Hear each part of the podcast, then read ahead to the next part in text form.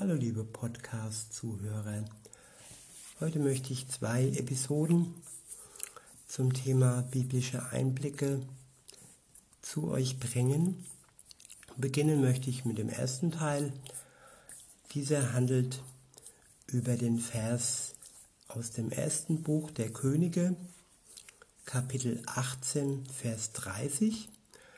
Ich lese vor aus der Übersetzung Hoffnung für alle.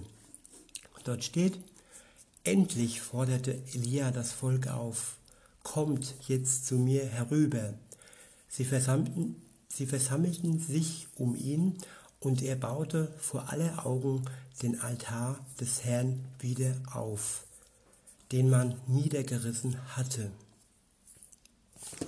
Was sagt mir dieser Vers?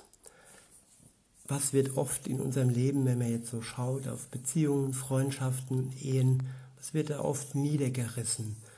Ganz wertvolle Beziehungen, zu denen man sich entschlossen hat, werden einfach beendet.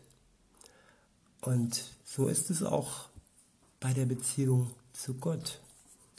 Ich denke mir mal, jedes Kind, das auf die Welt kommt, kommt von Gott. Er ist unser Schöpfer.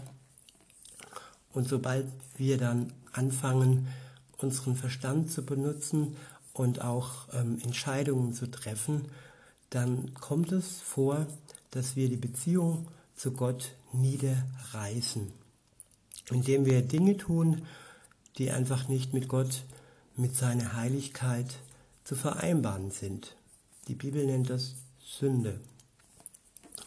Und dann ist es wirklich wunderbar zu lesen, weil in diesem Vers geht es um das Volk Gottes, das vorher verschiedene Götzen angebetet hat und sich von Gott abgewendet hat. Und der Altar Gottes wurde dadurch niedergerissen. Die Wertigkeit wurde zerstört. Aber Gott gibt uns immer wieder und wieder eine neue Chance und eine Beziehung kann neu aufgebaut werden. Und Jesus kam aus diesem Grund auf die Welt, damit die Beziehung zu Gott wieder aufgebaut werden kann. Der Altar steht für das Fenster, für die Tür, in die man eintritt, wenn man Gott mit Gott eine Beziehung anfängt.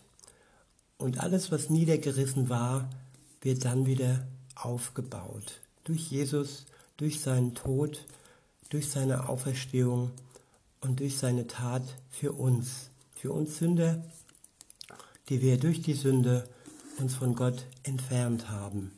Er, er war ohne Sünde und hat dadurch uns gerecht gemacht. Wir selbst können das nicht. Auch wenn wir denken, jo, ich bin ja gut genug und ich tue dies, ich tue jenes.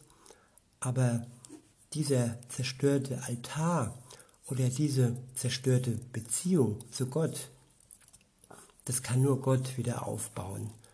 Und dafür haben wir Jesus. Ich danke fürs Zuhören und sag bis denne zum zweiten Teil.